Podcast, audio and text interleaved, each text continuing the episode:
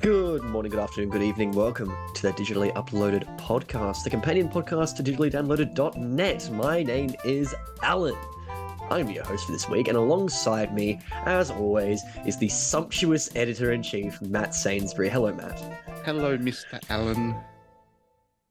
Did you like my adjective for you this month? Yeah, it was very good. I don't know if Yeah, I appreciate that. I mean, it's kind of eat, eat the rich bit, and I'm not really rich. But anyway, Uh, yeah. Oh. how's the turnips, Alan? It's the turnips. Yeah. As, as- I don't know if you saw the news, but as we recorded this, one of your politicians over there in the, the, the great old UK told people they should just eat turnips, and that was the solution to all the problems in the UK. Yeah, but they also told us to stop eating breakfast to save money. So, like, I, I would take everything they say with a grain of a fucking big grain of salt. What if you ate turnips for breakfast? That'd be all right, right? Uh, it depends. How rich are you? Can you afford turnips? yeah, exactly. we also have Trent this week. Hello, Trent. Hello, you said you were going to give me a, like a adjective this week. Oh, I could give you an adjective this week if you like. Yes. Okay, let's try that again. Yeah. With me this week, Yeah. as always, is the supple Trent. Yes, I like being supple, mate. there we go. How are you doing, Trent? Good, going great. Yes. Cool. Uh, it's Very glad to hear that. way Um, too early in the day. Yeah, that's fair. And we also have a new person to provide an adjective to. He is a contributor on the website digitally um, and it is, of course, the venerable Brad. Hello, Brad. Hello, Alan. Uh, loving the adjectives. Definitely sounds like a teacher who's just shoehorning some adjectives into a sentence to show to kids, but I love the vibe. Exactly. You know what? You gotta you gotta flex your creative muscles every so often. You know what I mean? To Absolutely. put in the long yards. Yeah, show it all off. Uh, what have you been playing this month, Brad? Um, uh, it's a bit of a controversial one, but I've actually gone back to Shadow of the Tomb Raider. It's not controversial. That game's great. Which one I was like that? that Was that the first one, second one, third one? Third That one. was the third one that Crystal Dynamics didn't make. Ah, the one I did not play. It was Is it good? fun. Yeah, I'm enjoying it.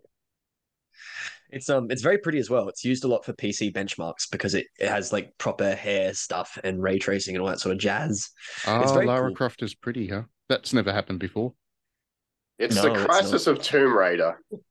It's, it's the tomb yeah, the crisis of the Tomb Raider is what it's technically called, yeah. Have you played it before, Brad, or is it your first time through? Um, well, I actually uh, reviewed it for the site about five years ago, and I just started doing another Tomb Raider playthrough. Oh, fair enough. Yeah. Yeah. Uh, It's a decent series all around, I think. I, I didn't like the first one because it was too grotty when you died. I found I see. I much. like the first one. That was my favorite. That's fair. I think it was because No, it was don't grotty, play. grotty when you died. Like the, the, the, the- Yeah. you know, it was, it was high intense, high impact gaming. I had the feels when I was playing that. It was pretty good. Um, I I played the second one. It was all right, but yeah, I skipped out on the third. I one day I will go back and check it out. What have you been playing, Alan? I've been playing a bit of the old Dead Space. Ah, My how favorite you finding soup. it? Uh, it's the best version of Dead Space, which is impressive given that Dead Space is a very good game. Um, Wait, so they fixed EA everything that sucked with the original. E- EA didn't fuck up. That's the first. I know, and there's no microtransactions in it apart from like some Really? cosmetics that I don't care about. Really? Yeah, Wow. it only has like the. It literally only just has the um like the pre-order pack, which is just costumes. so like a swimsuit. for a modern EA game. Yeah, yeah. You put Isaac Clarke in a swimsuit made out of his girlfriend's skin. Um, yeah, That's uh, good. it's it's really good. It's a fantastic game. Like I, I can't sing its praises enough. It plays really well. It looks amazing. It's it's so refreshing to play a game that is willing to have a like a 10 hour campaign without any extra nonsense. You know what I mean? Like it's just nice. yeah, yeah. I mean, I, It's, I, I it's so bizarre. I need to I need to do an EA thing too. I must admit. Um, I got to play Wild Hearts, which looks good for me. And uh, Yeah, that's EA Monster Hunter, right? yeah, yeah, EA having blacklisted us for whatever reason, I can probably give you a lot of reasons, but they didn't give me a review code. So this is like the first Koei Tecmo game I've had to buy in like 20 years. But uh, yeah, I'm I'm keen on it. So, and I've heard it's pretty decent. So EA seems to be on a bit of a roll at the moment. I don't know what's happening over there. They're not. They're I not think they're screwing lulling us into a false sense of security so that they can crush us later on. Yeah, yeah, possibly. Yeah. What are you playing then, Matt? Um, yeah, I've been playing stuff, lots of stuff, uh, for for fun. Stuff that you like- cannot be talking about? a little bit of that actually. There is there is a couple of games I can't talk about, but uh, the the one that I can talk about in, in terms of games that I'm playing for fun, uh, Theatrhythm. I'm still playing lots of. Mm. Like that game's never going to finish. It's just going to go on and on and on and on. It's like 50 hours just to play every song once. Um, so I'm not. Yeah, uh, I'm not It's giving up on that game anytime soon. Um, but yeah, it's amazing. It's exactly what I wanted. It plays lovely. It's pretty. You can actually unlock Chocobo, which is cool. Not a Chocobo, the Chocobo. Chocobo, the one. You know, the the, the dungeon crystal, uh, the crystal dungeon Oh, Mystery Dungeon. mystery dungeon Chocobo, like the, the the the guy that is actually named a Chocobo. Yeah, you can unlock him. He's Yeah. great. Everybody.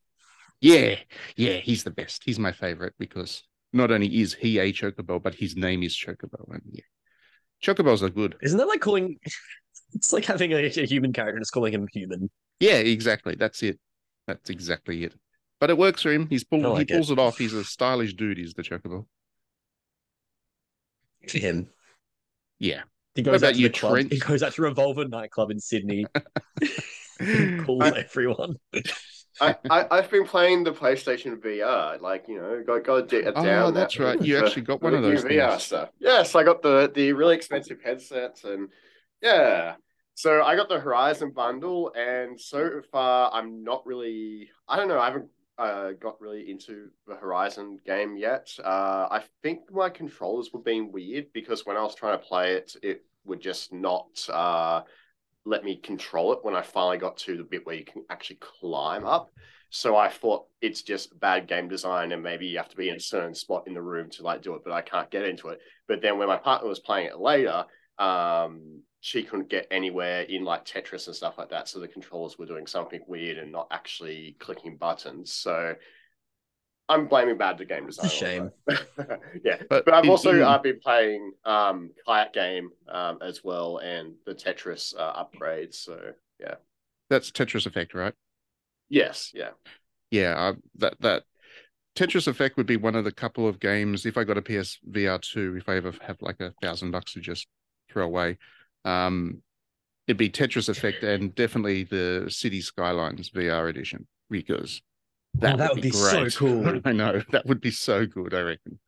Um, yeah, but I mean Horizon, Horizon, I'd skip past because Horizon, you know, doesn't need to not work to give you reasons not to play Horizon. It, it just the existence of that game is like, don't bother. But the whole introduction bit was you were in a little boat and they were just talking, and it went on for probably about five to 10 minutes before I even got to the stage where I could potentially climb up and start playing the game. So it seems like it's dragging on a lot. And for a VR game, you don't really want to be either standing up or, well, well, be standing up because it's mainly because it's designed for the play space more than sitting down. So you don't really want to be doing that when you're playing a VR game. Yeah, but dragging dragging on is basically the definition of what Horizon is. Yes. Like that. I get a that sense that you really slowly don't enjoy that. Horizon. no, I'm not a fan of Horizon. uh, uh, You're more of a I, I Killzone vaguely man, I remember the assume. last time I played the actual mainline games was like all those many years ago when it was first coming out and we were at PAX together and we like checked it out for like five seconds. That's like the only time I've actually played one the mainline Horizons. And it was all because of that really bad demo. There you go. What a time to be alive. And with that, we're going to move on to the games of the month. So hang tight, everyone.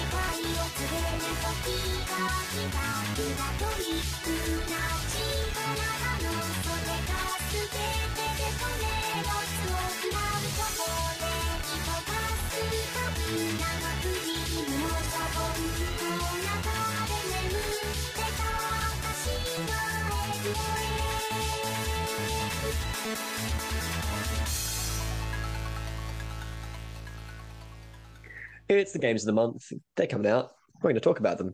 Uh, I have been given a little heads up. This is quite a long list. So, Matt, have you got it ready to go? I have. It is packed. We have a big month. March is cray cray. Um, to use the cool kids lingo these days. Uh, it's probably not actually. That was I, very I don't cool know. I, I don't know how people talk these days. Um, I'm an old millennial. Basically, I, I, do I, I feel like my age is showing by re- getting that reference, uh, just by you saying that reference. yeah, basically we're boomers these days. So anyway, moving on, the games of the month. Um, so it all kicks off in we're talking about the PlayStation first up. It kicks off on March 3 with Chinese Neo Wolong Fallen Dynasty coming out on March 3. So yeah, that is basically, like I said, Chinese Neo. You can play a demo at the moment. Uh, I don't know how many demos they've they've released a bunch of demos in the lead up to this thing. I don't know how many you can still play at the moment um, as we record this, and then when you listen to it, I don't know if any of those demos will still be live, but you can get a feel for it, and it is fast and furious, and yeah, it's basically Koei Tecmo saw Sekiro and decided they were going to do that for their next game. Um, and yeah, it, it's good. It's good. I can say that without breaking embargoes and stuff. Um, moving on. Also, on March, actually, no, moving on, March 7, Romancelvania. That's a game that is a name. Um, it's a parody of Metroidvanias and a fresh take on dating in games. It's an RPG that features in-depth weapon and magic-based combat, exploration-based based platforming, and a cast of gorgeous monsters that you won't be able to. Res- this is an Alan game, Alan. You're going to love this game. No, I'm sneering. I'm visibly sneering. You've always you've always wanted to play like a, a dating Metroidvania, right? That's that's your thing. I cannot explain to you how little, how little I want that. Yeah, that sounds awful. You've been after being reluctantly recruited by the Grim Reaper to star in a reality dating show. You're on a mission to find the world's most eligible monsters, get them to move into the party mansion, and restore the former glory by killing everything in his path along the way. That's going to be a game. Um, Is that like MILF Manor but with monsters? Are we aware of MILF Manor, or is that a reference to go over heads? It's going to be art. That's what it's going to be. That comes out on March 7, and I think that's going to be the best selling game of all, all time. On March 9, we've got Fatal Frame, Mask of the Lunar Eclipse. Now, I'm very excited for this because this is the Fatal Frame in America, Project Zero in the rest of the world. Um, uh, yeah, I'm very excited for this because this was the one that had never been localized before. It was the Wii it- exclusive in Japan only. Um, That's Fatal. run by Suda, isn't it? Yes, this is the one that Goichi Suda and Grasshopper Manufacturer worked on with Nintendo and Koei Tecmo to make happen. And everything that I've heard about it says that it is one of the better ones in the series. Like it, it's just a game that everybody who played it absolutely loved. And yeah, we never had it before. So we're finally getting it.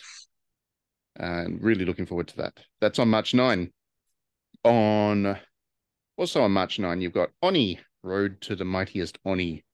I don't know what that is but yeah, it's a thing. Oni as in O N N Y or Oni? O N I, as in the demon things from Japanese mythology. Yeah. Okay. Yeah. Also on I mean, it 9. could be cool. I like Oni. yeah, I don't think it's part of that series, or am I wrong? Who knows? Who knows? Um, on March 9, we've also got Transport Fever 2 console edition. That is a city builder, but one that focuses on the transport networks, so trains and um, bus lines and airports and shipping lines and stuff. So you build those up, and then the city builds up around them, basically. Uh, and that's quite good game. I did play that on the PC. I don't know how it's going to work on console. I didn't. I wouldn't have guessed that the controls would easily port over to a controller, but they've done it, and that comes out on March nine. Scrolling along, scrolling along. Um, for those who like the the wrestlings, we've got WWE 2K23 coming out on March 14. Now, who knows? Will it be buggy? That's the main thing I'm looking forward to. I'm looking forward to all the little clips of all the bugs when it comes out and it doesn't work. Like the, last one was it the last one that was notoriously Yeah, the buggy? one that Um, essentially they screwed over Yuke's for. Yeah. Because Mm. Yuke's didn't want to do That's the all right. whole, They they um, dumped the developer, didn't they? They got yeah. a new developer. Yeah. And they, rubbish. they didn't give them enough time to actually make the game. Yeah. It's really It bad. was the most hilarious game in the series, though. It was. It was Yeah. funny. Like I never play any of them, but I, I like the clips of all the the weird animations and things. That was good fun. And let's face it, that's wrestling. Yeah. Bombing your opponent and having them fly to the ceiling. it, it does sound like a Vince McMahon bit, to be honest with you. Exactly, Just that's up, like, wrestling. it- yeah, it's on brand. I, Power I respect the it. sky. Yeah. That's Gets what he into his would do. limousine and explodes and then ascends. Yeah. If- Uh, uh, two two he's days after horrible, man. he is he very much is two two days after WWE comes out, you've got Anno eighteen hundred console edition, which That'd be cool. I'll play. I mean, it's Ubisoft, and my expectations with anything to do with Ubisoft is basically zero these days. But Anno is a series I love, um, and I'm sure it will be laden with microtransactions and other things, such things to ruin it. But I'll still play it because it's Anno. It's Good like a really long running series as well at this point, isn't it? Yeah, it's been around for ages, ages and ages. I don't know if it was always Ubisoft. I think was it, is it one of the ones that Ubisoft acquired their way into? I can't remember. Um, I think it might have been Atari back in the day. I want to say it was Atari. I, I really wouldn't want to hazard guess at who who maybe originally owned it, but it has been Ubisoft for quite a while actually. Like I remember playing the one on the the DS and the Wii, and they were both Ubisoft ones. So it's been a while since one's come out on console though. So that yeah, you've had to have played them on PC until March 16. On March 16 as well, if you've got one of those fancy PlayStation VR headsets, as Mr. Trent does, you'll be able to play the Dark Pictures Switchback VR. That's a roller coaster action horror shooter. Oh, it's, It's one of those House of the rail shooters. Yeah. Cool. That's, That's cool. I'm so glad that that's how that's happening now. Yeah, that's cool. I mean, VR was At always least gonna it's buy got games com- compared to the Xbox list. Uh, I mean, uh, uh, horror is VR is good for horror. Even the previous generation of PlayStation VR, like the horror stuff, was the good stuff. So there you go. You guys remember Dark Rise Pictures. of Nightmares on the 360 with Kinect? No, I did not do that. I don't do that. It was it was awful. Actually, the, the real horror was playing the game. it's very bad. Um, on play- March 16, so same day, same day, same day. We're still on March 16. We've got Alice Gear Aegis CS Concerto of Simulatrix, which is obviously a Japanese game because that's why it's named that way. And Do they want to sell copies? like genuinely, do they want to succeed? do not know anything about this game. Uh, I think it's a like a, a, a three. uh, Here we go, three D battle action game, which is really not very descriptive at all. Uh, I think it's like um a fighting game, but arena based kind of thing. Yeah, vaguely something like that, or the Dragon Ball Z fighting games, something like that. I think No. I have to I be mean, that honest. could I be know. alright. I'll play it because I play everything that comes out of Japan, but I I have no idea about this game at this stage. Um, March 17, Peppa Pig World Adventures. Oh, let's go. Yeah, Get in there. there, there we go. That'll be the game of the year for sure. Genuine question. Have any of you played the Peppa Pig game that's currently on Game Pass? It's called My Friend Peppa Pig. I Has anyone actually?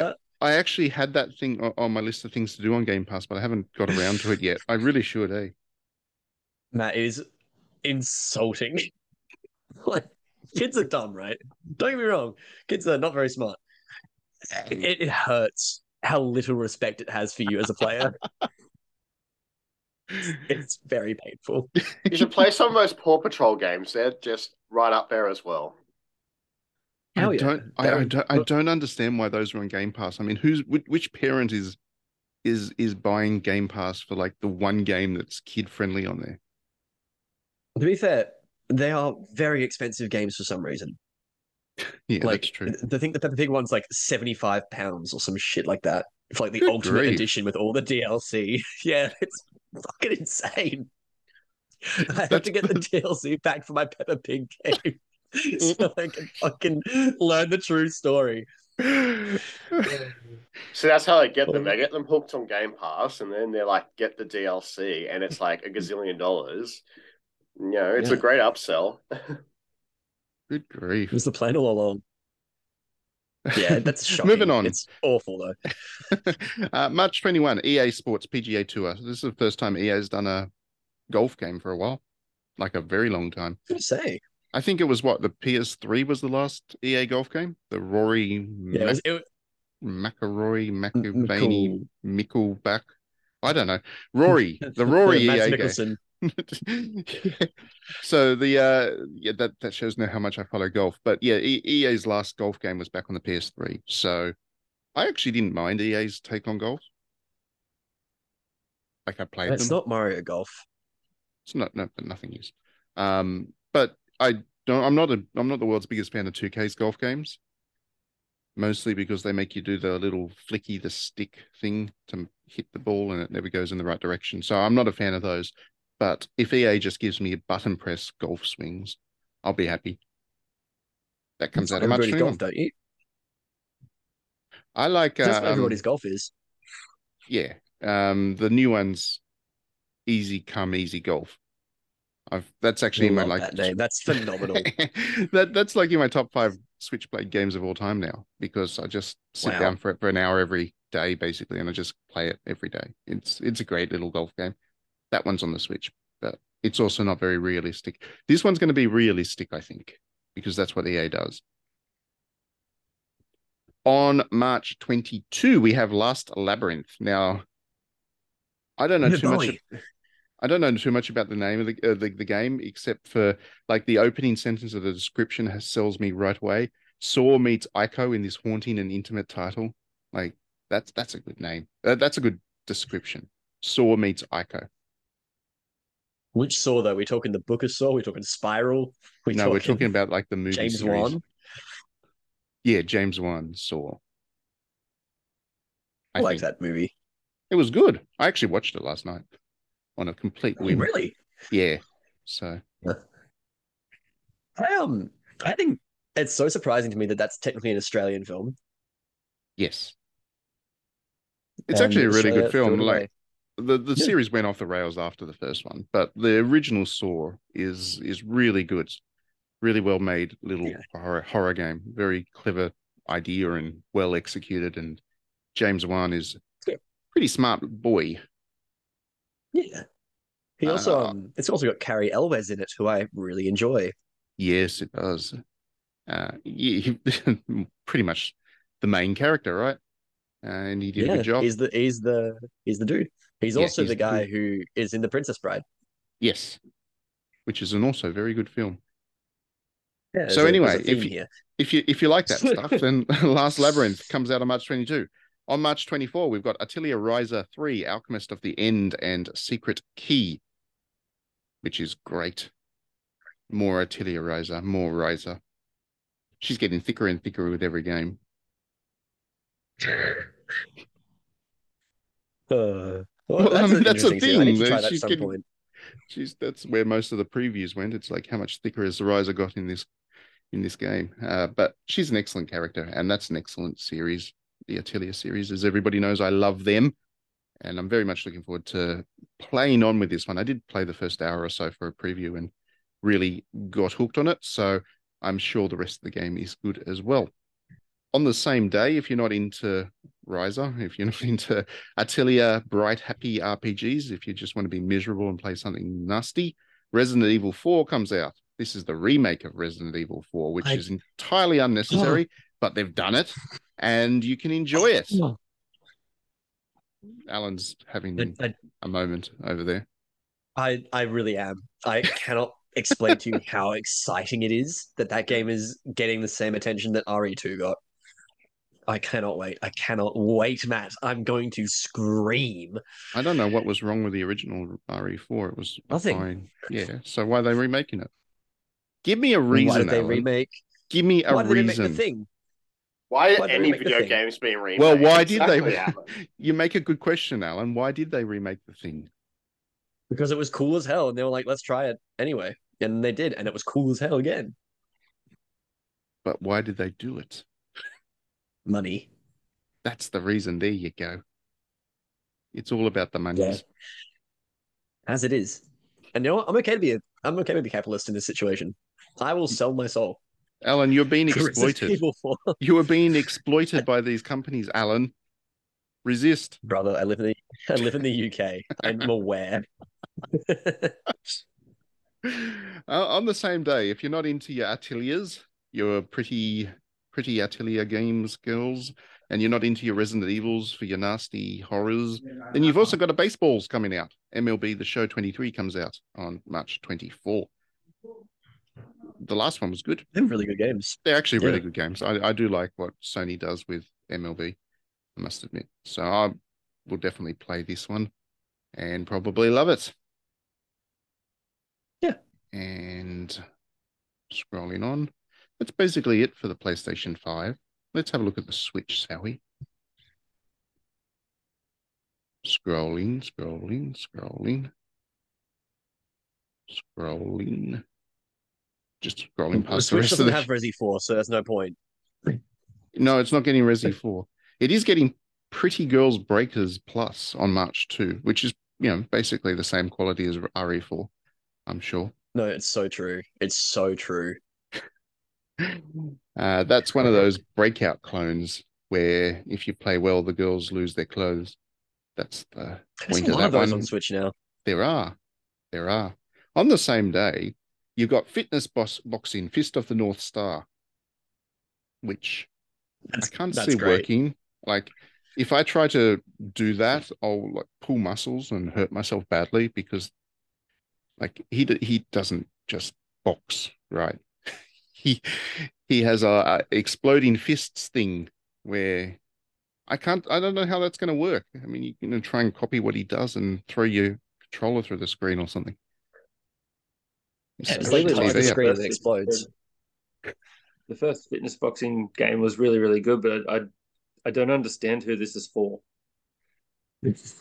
It's it's for people It's who want to question to ask. it's for people who want to box like Ken Iro, Kenshiro. Kenshiro. Yeah. I mean, you know, if you maybe if you train hard enough at this game, then you can do that, which would be pretty cool. Just wandering down the street and boxing dudes and what's he what's his It's just line? It's like you're already dead. Yeah. Omae wa mo shinderu. Yeah. Yeah. Classic phrase.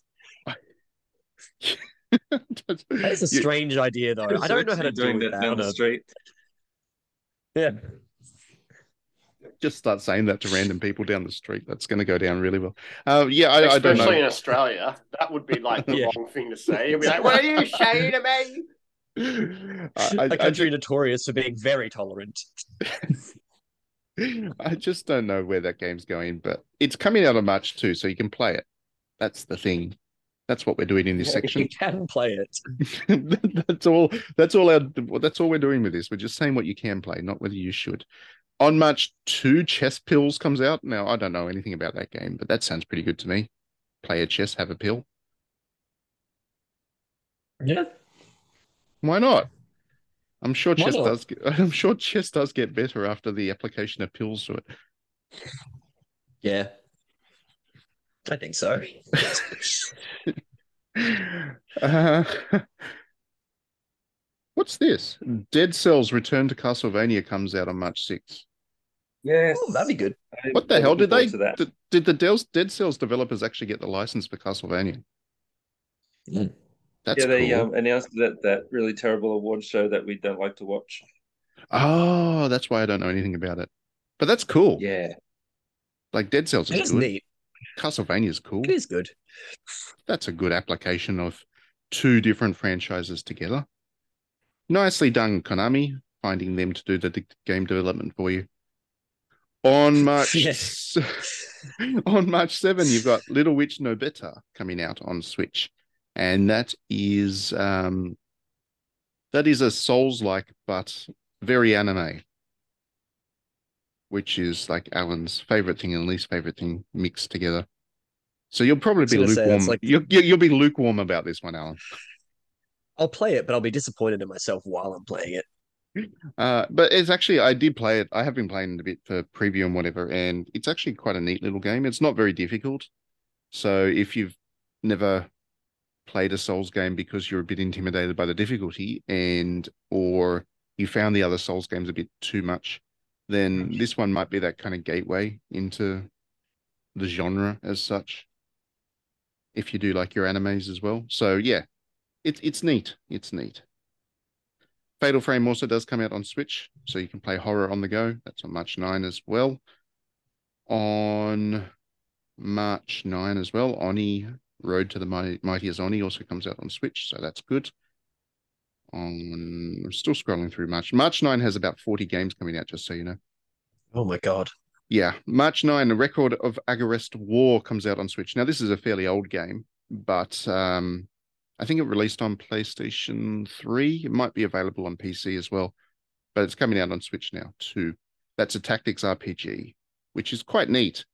It's always kind of flown under the radar, but it's one of the better examples of that genre. So, yes, play that if you do enjoy the genre. March 9. Uh, oh, cool. March 14, The Legend of Heroes Trails to Azure comes out. So if you do like your 150 to 250 to 350 hour long games, then there you go. You can play this one. I don't know where this one fits in the order of the, that you're meant to play this series. Ask somebody that's a fan of the Legends of Heroes uh, series. Does anyone know? Because No, I've seen like like tr- like family trees essentially of how to play these games, and I don't understand how to read them. I'm much the same as you. I, I I've lost track completely of the order that you're meant to play these. But this one's the the newest one, I guess, that's coming out in the West on March 14. Uh, scrolling, scrolling, trying to skip through. On March 17, you've got Bayonetta Origins, Cer- Cereza, and the Lost Demon. Demon. That is that looks neat. Like I'm I'm looking forward to playing this. It's it's cute and it's a very different take on Bayonetta. Well, I'm not Um, a Bayonetta person, and I've already got pre-ordered on my Nintendo Switch with those eShop credit stuff. So sign me up for it. Yeah, yeah, it's it's a weird one. Um, I'm pretty sure Nintendo just backed it to have something to come out in March, but it kind of reminds me of the Ubi art style, kind of. a little bit, yeah.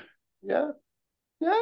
I don't know. The thing that it kind of reminded me most of, in terms of the kind of the franchise as such, is is what they did with Travis with that weird top down Oh, um, Travis Strikes Back. Travis Strikes Back. It was like this Heroes. Yeah. thi- this odd game in the series. It kind of works anyway, and it was a lot of fun. But yeah, it's it's very different to the base series. That's the kind of impression I got from Bayonetta Origins. Anyway, we'll play it. I'm definitely going to play that. Moving on. Remnant from the Ashes comes out on Switch on March 21. Is that the It's a cool game. That's the Gun Souls. Right. Is that the one that um Mercury Steam made? Or am I thinking of a different I want game? to say maybe. I don't know. I don't It's, know. it's interesting. It's a weird game. Is it? Yeah, it's worth a shot. Uh, It, look, honestly, it's the most like I rented this from Video Ezy in 2007, and it's pretty neat. It's it's that kind of game. Okay. Well, I'll, I'll give it a go anyway. I'm sure. Um, on March 23, we've got the Settlers, new allies. So the Settlers are back, which is cool. That's the little simulation strategy series, which is good value. That comes, yeah, well, that's out on March 23. That's another Ubisoft. So there we go. They've got stuff to publish for a change. Atelier Ryza does come out on Switch as well on March 24. Uh, so does MLB The Show. That is also getting a Switch release. And honestly, it actually kind of worked as a Switch game. That's where I ended up playing it most. I had it on my PlayStation as well, but I was more than willing to to take the hit to the graphical performance to have it on the go. So they'll probably be the same for me this time around. Here's a little one. This is a very indie game, but I do recommend keeping an eye on it. Uh, March 28, a game called Kana Quest comes out. Uh, Kana Quest is a educational game in that it'll help you learn some kind of basic level Japanese, but it's developed by an Australian team and it's really neat. It's a really quite fun little game that I played around with on PC a bit when it came out. So yeah, it's been on Steam for ages Yeah. and ages because I've been seeing that for years. yes, yes, it has been around for quite cool. some time. So coming out on Switch is actually good. Uh, I think it'll be the right platform for it. Uh, it's not really a game that I want to sit down in front of my laptop for hours and hours to play. So I'd rather have it on the Switch. Good fit. Nicely done there, developers. And March 30, we've got Norn 9 Var Commons. That's not a new game. It's been around for ages. It's a visual novel, but it is one of the better Otome visual novels. And uh, for many years now, people have loved it on. It's been around since the beta, and it's good to have it on a modern console. If you haven't played it yet and you're in any way interested in visual novels, I do recommend checking that one out. It is one of the higher quality ones that has been developed over the years. And that's it, really. There's a whole lot of other stuff. Like there's just so much stuff that I skip past, but those are the main games. So I mean, the only one that matters is Resi 4. Like well, everything we else know can which go away. we know we, we know which game Alan's going to play this month. Um, Yeah, Peppa Pig. Obviously. It's basically the same as Resident Evil, isn't it? Like They're- the It's same the game. same amount of fear that I have. How good would a Peppa Pig game be if it played like Resident Evil 4? No, it would be the best game of all time. Yeah, exactly. How good I- would that be? Like an over the I would- shoulders horror shooter with where you play as like the pig and I don't know what you're gunning down. What what are Peppa Pig's e- enemies? Like who does Peppa Pig Uh, hate? Susie Sheep, that little turd. Oh, okay. So there you go. You got to go through and like shoot sheep. Yeah, I'm gonna shoot sheep up. That's such a bad joke. Oh, I'm sorry. I should be on this podcast. It, it'd be like Saw, but with Peppa Pig. It'd be like Peppa Pig like kidnaps like all the like friendly animals like Peppa Pig doesn't like, and then slowly tortures them in like their barn. I'm all for this game. You are just describing the game Naughty Bear. Oh, why'd you bring that up, Alan? Remember that game? That was a game. I wish I didn't. that was not a good game, Alan. That was fine. It was pretty bad. It was very bad. It was funny because it was that bad. Uh, Brad, pick a game. You get to pick one game. If you have one game left that you can play for the rest of your life, and it has to be one of the releases in March, what would it be? Um, as tempting as it is to tell strangers on Darling Harbour that they're already dead, um, I would actually would like to pick Dead Cells Castlevania. Yeah, that's an interesting one, isn't it? I did not know about that until I just read it in the list here, and I'm intrigued. I've been wanting a new Castlevania for a long time, so I think this will scratch that itch quite well. Yes, Konami has been very much sitting on that property. Classic And- Konami. Yeah, pull in a Konami.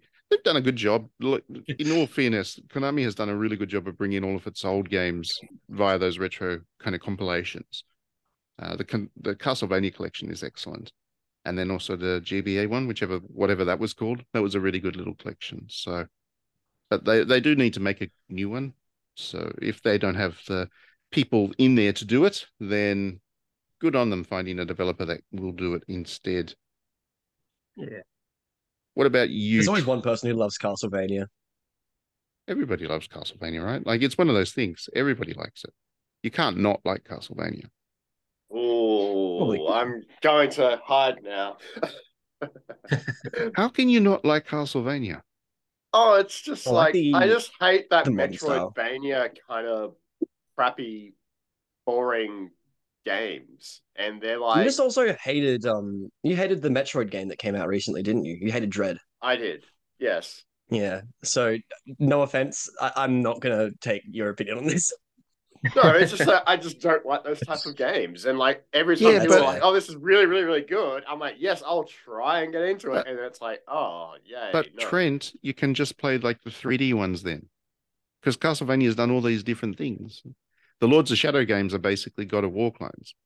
And they're pretty neat. They did Devil May Cry. Did they?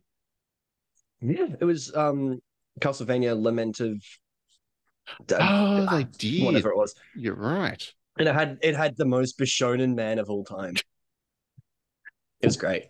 Those PS2 era Castlevania games were interesting. I did like those. Interesting way of saying kind of shit. No, I like them. I actually like the only Castlevania games that I've absolutely hated, right? Are the N64 ones because nobody Awful. liked those. So- they were absolutely Yep. terrible. And then also the fighting game. No, um, that was No, fun. the That was fighting game. bad. No, that was terrible. Judgment. Judgment. Yeah. Yeah, Judgment was not a good game. It was fine. It was awful and cheesy and stupid, and I loved that. surely they're making a Souls-like Castlevania. That that would be like the That next would- thing. Make so much You would sense, wouldn't it? it's like crazy I they genuinely yet. think that. Yeah, it's really crazy they haven't because it's just the perfect property for it. And if Konami doesn't want to too make smart. yeah, if Konami doesn't want to make it, just get From Software to do it. You know, just throw some money at them. I'm sure But we want it to be good. I'm sure Miyazaki I would love to work on Castlevania. That'd be his thing. I mean, he he essentially did with King's Field. That game's very Castlevania. It is in a way, yeah. Um, yeah. You just need to give him a whip. That's the thing. I'm sure they can, they can be happy to do that. They've done it for every single other game. I'm sure they can do it. Yeah. They have to What about- actually good though this time. What about you, Trent? You got one game. Pick your game. Any game. All right, one game. I'm gonna do Bayonetta. Uh, I want to get into the series. Everyone just keeps saying it's good, but that's probably just because they're all for like tall girls. But um, I'm just gonna enjoy Bayonetta for what it is, and Origins looks like a good starting point. Yeah, no, it's not just the tall girl thing that people like Bayonetta for, Trent. I promise. they're, they're good games. It is a little Awesome. bit. What do you mean it's a little bit? It is a little bit. All right, people like that character. Well, th there's a little bit of that, yeah, sure. But There's a they, bit of step on me, mummy. energy. They are good. They are good games. It's, the- it's a good series. I prefer it to Devil May Cry, I Three must admit. Is it? I don't know how you can say that. well, I, should just said it. play I said the words. I Evil as prefer it to Devil May Cry. It's like one, two, three, four, five, Yeah, six, uh, six words. Quite easy to say. It say. was a lot for me to. It's too much for me to understand. I'm really sorry. Um, I got to pick my game, don't I? oh yeah, Matt, what are you gonna play? Atelier, I think that'll be my pick for the month. Okay. That's just kind of sticking to type, but I do love my Atelier games. Always have. I think it's like the one series I've given every single game five out of five on the site. every single Atelier game I've scored perfect score for. I just want there to be a four out of five or a three out of five Atelier. game. Well, see, One now I can't because if I do that, I'm basically saying the game absolutely sucks, right? I'm Yeah, That would be offensive. I'm stuck. I can't not give it a good score if I liked it as much as the other Ateliers, because then that would be suggesting things about it that is not true. But uh, yeah, uh, this this one will be good.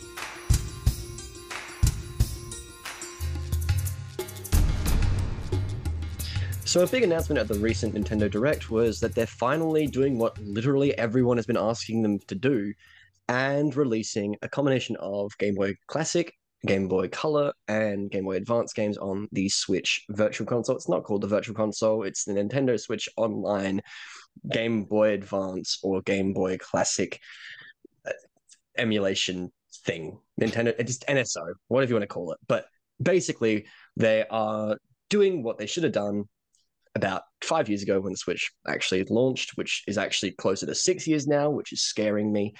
Um, and have ported some games from the Wii U eShop Virtual Console to the Switch. Now, this includes things like Metroid Fusion, which is fantastic because more people should play Metroid Fusion, especially after the success of Dread.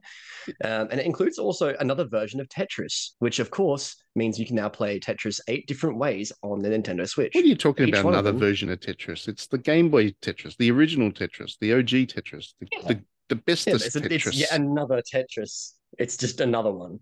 It's not just another It's just one. right. hardcore Tetris. You It's- can't save your pieces. It's the ultimate Tetris for the hardcore. That's exactly right. You can't save your pieces, it and it is- keeps fucking me up I was every time I play this bloody to, game.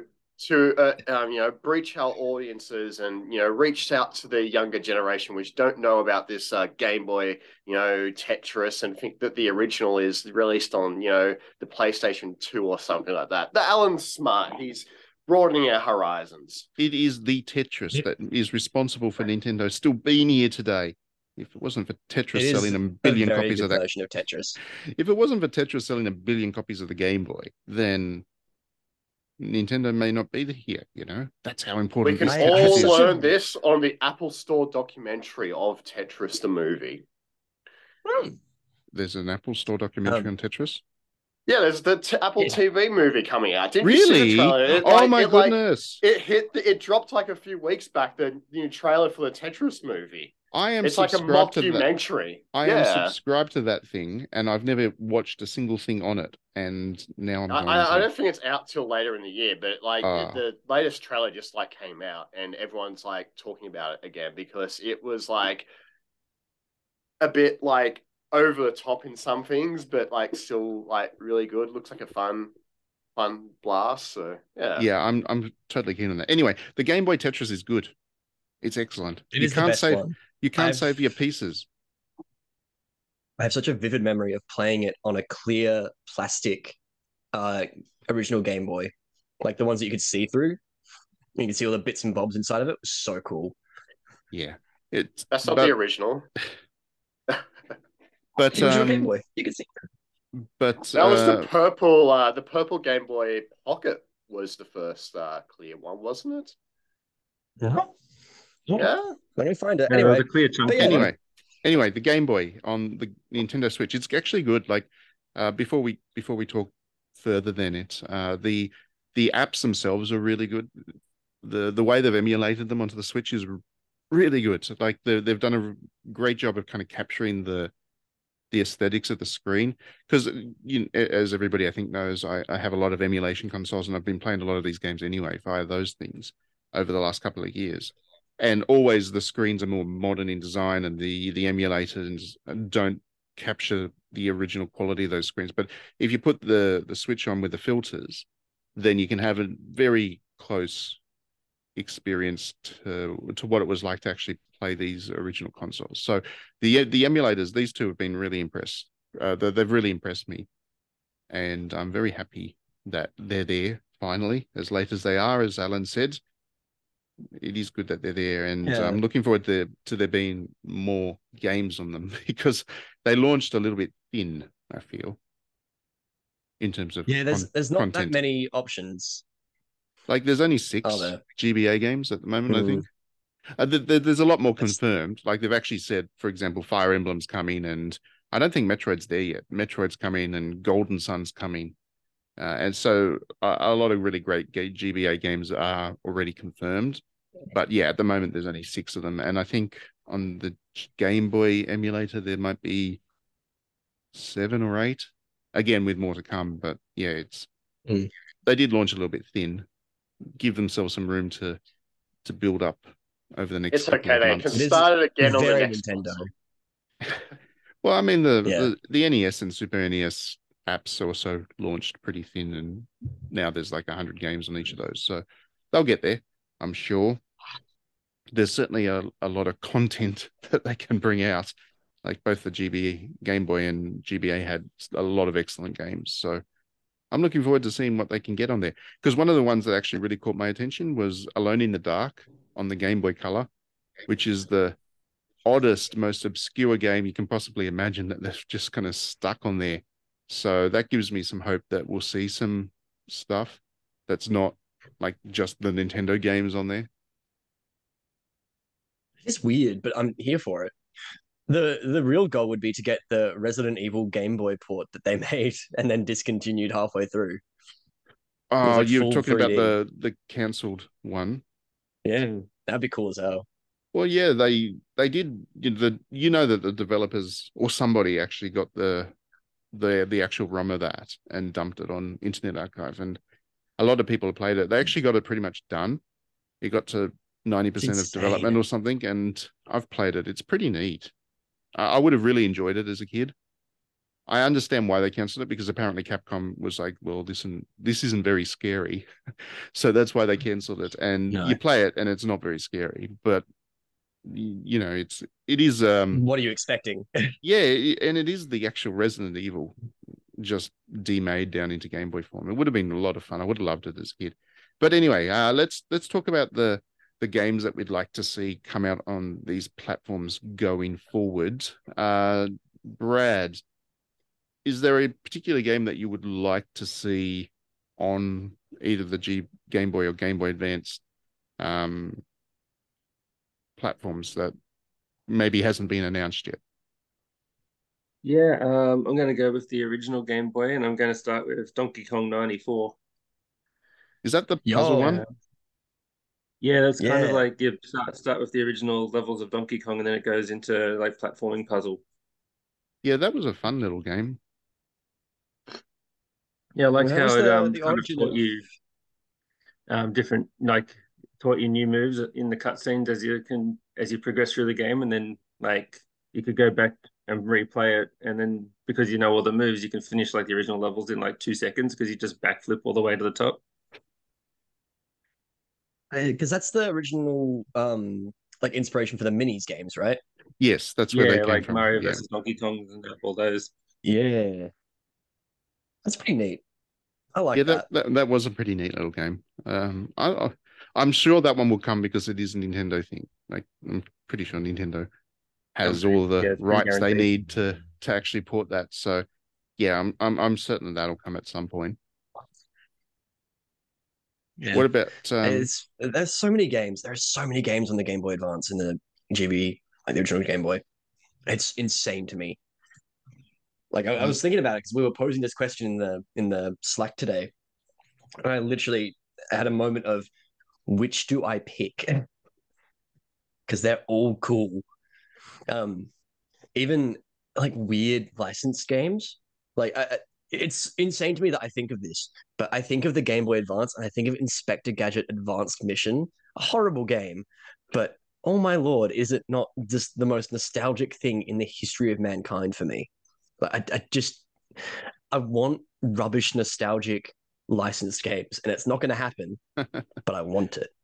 speaking speaking they of brought license, GoldenEye out. They could they could bring out. Sorry, Matt. Um, yeah, they yeah. could bring out that James Bond game. It was kind of like a top-down Zelda game, but James Bond. Oh yes, There seems to be a lot of stop it. push to bring it in. They're like everyone, everyone's like now GoldenEye's on it. It's like bring the Game Boy one. or such the a weird game. Perfect Dark for the Game Boy. Was it Game Boy? There was a Perfect Dark as well. Demo color, I think. Yeah. Yeah. No, but you're you're right about the license thing, Alan. Like one of the things that I always remember fondly about the GBA was the Lord of the Rings um licensed games. Yeah, when Yeah. when EA had the license and they made the kind of Diablo like games. And they Really were good. they were good fun. Like I really enjoyed them. Uh, and I, I'd love to say we won't, of course, because EA doesn't have the license for those anymore. But I, I would love to see those again. Well, this Um, is not a Game Boy game, but I would love to see the Lord of the Rings, um, the Final Fantasy X game at some point to come back, but it's not going to happen. yeah, that was a great game. Uh, the third age that was that so weird. Well, there was a Third GBA Age, third yeah. age as well, which was very different. And it's uh it's it's a unique kind of strategy game. I don't think I've ever seen anything quite like it since either. Where so the, the kind of it, it's a tactics RPG like vaguely like Fire Emblem, I guess. but the battlefield was split into three sections, and in each section you had a commander, right? So it could be like Boromir or Aragon or Legolas or whoever, and each of those leaders had a certain number of command points, and they could use those command points to command a certain number of troops on their section on their turn. So you wouldn't be able to c- control all of your characters or all your soldiers, and um, you had to move around the battlefield quite tactically. It was a really neat, interesting, different game, totally different to the uh, Final Fantasy X likes on the PlayStation and GameCube, but the GBA one really got me as well. Again, I'd love to see it. We won't because again, We- EA doesn't have that see it, license yeah. anymore. But um, yeah, that that was a fun, fun game. The GBA had so much experimentation on it, like that. It was good. It was good for that. Well, Trent, license that's games such in a cool general console. around that era were like that. Like everything was just uh like the Harry Potter ones, for example, were completely different to the console games. Like y- y- there was anything which was licensed by EA was actually like EA was in that evil era. Like everyone was like, "Oh, EA is evil," but like everything they did on the Game Boy Advance was probably like gold tier, like great nostalgic, like just experimental great RPGs, like for all that license stuff. Like you had Lord of the Rings, Harry Potter. What was there was a few others out there that time as well, but yeah. But yeah, going to what I want to bring in, I want to bring in some the Sims games like Urbz and you know uh, Oh, Castaway and this- all that sort of stuff. Yeah, The narrative Sims games on the GBA and DS were so insane. And I loved them. Hmm. they were not what I expected because I wanted The Sims, and then it came out and you were like, it was just a light RPG. So I'm completely on board with you here, Trent. Absolutely. Bring him back. See, I Yeah, would have thought kinda you would like- have. s- I would have thought you would have said Survival Kids, Trent. Oh well, Survival Kids. There's three games you told me to pick. Survival Kids for later in the segment. When, I when you've sure had you were gonna- coffee, when you've had more coffee, and, and then Alan's and then I was alcohol- sure I was sure you're going to bring up Final Fantasy Tactics Advanced then as well, just so you could mention the snowball fight. It does. It does need to It was going to happen. it Gonna was going to happen. Uh, It would be good. it would be good to have that actually on the. It, they won't because if if Square Enix was to do a Final Fantasy Tactics again, they'd release it as a separate game and charge you 150 bucks for it. Uh, I think they Yeah, just make a new one at this point. Like, Yeah, they, then- they've sort of got that revival of some of their older stuff, but it's all new releases or ports and stuff like that. So, yeah. They did it with Tactics over Ogre, so they're not going to release their games on the Virtual Console, but that would be neat. they could 2.5 uh, HD uh, remake it uh, in the style of uh, you know all those other tactics games and you know live a life and yeah they could do that. That'd be great. There is one that may happen, I guess. I mean, it's feasible, I guess. The there there was a tactics RPG that was released on the GBA, which I'd like to see uh, Onimusha Tactics. So That's a weird game. It's Yeah. so cool. On On- Onimusha was a great series on the PlayStation 2. The kind of horror was- horror style action games. Um from Capcom. Capcom kind of deep in its Resident Evil and um Devil May Cry, early era Devil May Cry, did this kind of uh medieval samurai horror thing that they called Onimusha, which was it was excellent. The third one actually uh, on on the PS2 had uh Jean Jean Reno It was in a- so in weird a because he went back starring in role, time. which- he got yeah. isekai'd. Which which was great. but uh, they did a Onimusha for the GBA, but they couldn't obviously do the full 3D horror thing, so they didn't. Instead, they made this tactics RPG, which was odd, but excellent.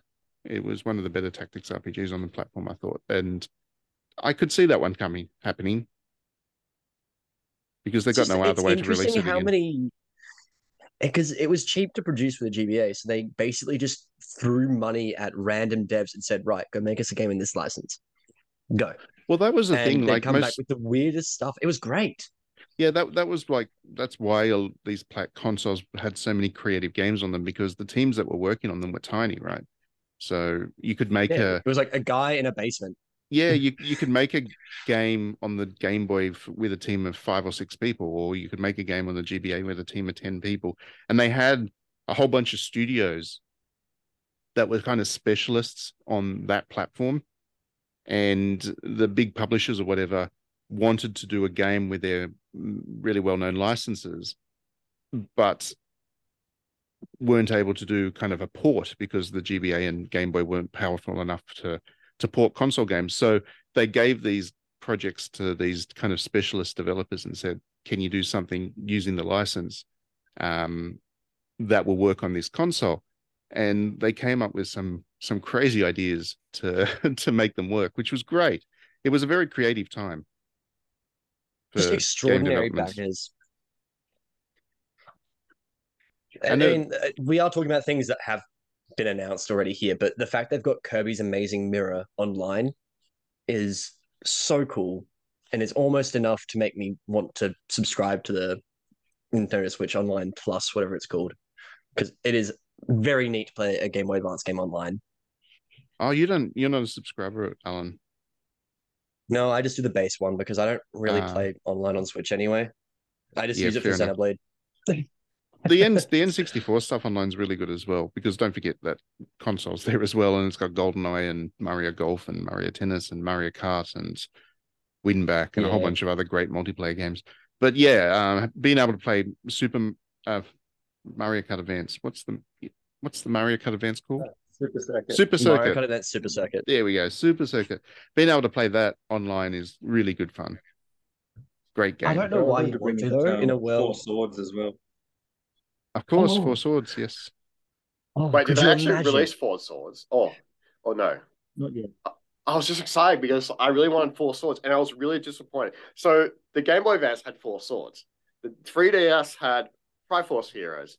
The Switch has two controllers, two Joy Cons. Why wasn't there a dual Zelda game where it's like, here's a Joy-Con, here's a Joy-Con, let's play a Four Sword style game? Why didn't that happen? Is like marketing genius, like instantly, like millions of dollars just by making that game. It's stupid that never happened. It is. it's, I agree with you fully. It's it is wild to me how they've basically just like said, "Mm, no, we don't want like we don't like money. Let's not make a game that everyone will be like, oh hell yeah, about.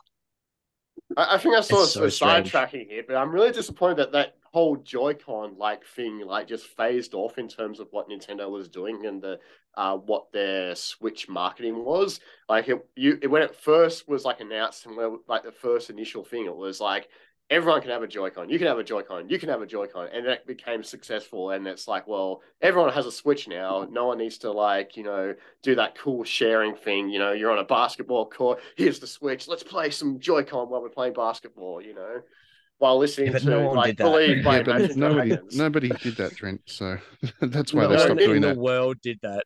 Yeah, Nintendo sold me on a dream, and I never got it. yeah, that's that's why they stopped doing that though. nobody played it that way. Love the Um, idea. back to- I have this image of Trent in my mind of him going to a basketball court and no one's there, and it starts raining while he pulls the Joy Cons off his Switch.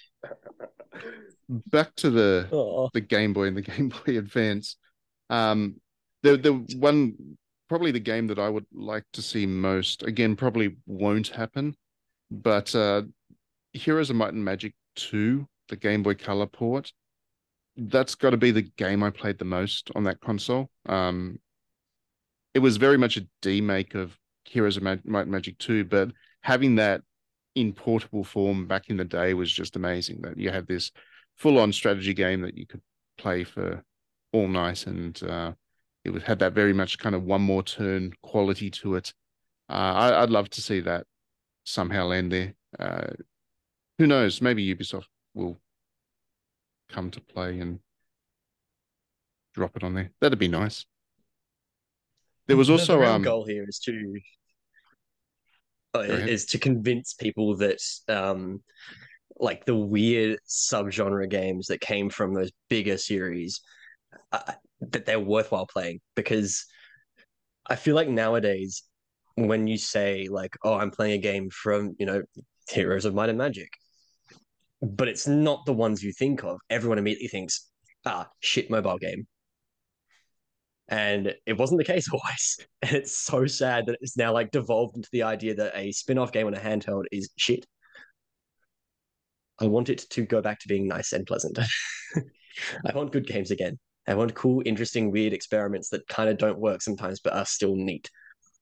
I mean, Like, back in the- those the weird- days, like the weird games were sometimes the better games. Like it's like all the console Mm. games would be like, you know, these big blockbusters, and then it's like the Wii or the like GameCube or like the Game Boy Advance would have this weird offshoot game, and it had some quirky little, you know, uh, quality to it, and be made by some really, really like bizarrely great developer. And it's like this. Why is no one playing this? It's like the better game. All the VR rally games on Game Boy Advance that were like the faux 3D were incredible. I love Like, those. they were so good. I They really were love so those. impressive as well. The, the the little cars always look like those toys, you know, the yeah. little the kind of Little, like, collectible toys. Yeah, exactly. I love those. And then yeah, it was really impressive that they managed to get those into that kind of faux 3D thing that worked. I mean, it was the same for the first person shooters that the GBA got. There were a couple of those. I was And- about to say Doom on the GBA, amazing. Yeah. Or Serious Sam was the other one that I played a lot of. Um, I don't know if people any anybody else remembers Serious Sam on the GBA, but yeah, that, that that was a lot of fun as well. I remember being a child and seeing it in a store and being like, that looks cool. And my mum telling me, no, it's too violent for you. And I remember being really upset because I thought I was a big kid because I just left grade three. Uh, There was you, Good you time came to be off the alive. GBA as well, wasn't there? yeah. I'm pretty sure it they was, did a port of that. It was a weird port though. Was it? Yeah. Apparently it was like it was like half the levels, but not. It was like half levels, but they were all changed. So it Right. still wasn't it. You know the It's most odd. obs- the, the the the first person shooter that I perhaps remember most on the GBA because the story behind it was just nuts was uh Ecks versus Sever. Um so Yo. Yeah, from the movie. yeah, but it was a weird one, right? So Ecks versus Sever was this first person shooter that was based on a movie that hadn't come out yet. And they released the game and then the movie got delayed for like 3 years or something. so it was it was pretty much the only licensed game that wasn't actually you know attached to a movie. And then the movie came out I and it was that. the worst thing ever. It was terrible movie, absolutely terrible. So probably just as well for them that it came out. this it, it got delayed. The game was like okay. The Like, I game don't was alright. hating Ecks versus Sever. Yeah, the game was It was the worst thing of all time. but the movie was just. It was Antonio Banderas and uh, Lucy Liu, was it? I mean, that is a great bloody combo. It could have been good. How can you not love yeah. Antonio Banderas? it could have been good, but yeah, it was just, and was, the the story behind it was just hilarious. um, Such a weird experience. I want weird games like that on the Switch. Screw it. Give me like the, You- the weird, strange games that don't make any sense. I, want just wonder- know what should be rem- uh, put onto the Game Boy Advance stuff? The Bit Generations games. They need to be on the Game Boy Advance uh, stuff. Yeah, but they were all Japan only at the time. No, they didn't. They came out in Australia. I had them. I had like one or two of them, didn't I? They came out. No, no, they I'm sure they came out like th- like there were like English versions. and then no, it was they like- released some for the DS Lite. yeah, the they were all DS they were Maybe all, that's why I'm confusing. they yeah. were all they were all remade for the DSi and WiiWare as art style games, but Yes. the Bit Generation originals were all Japan only.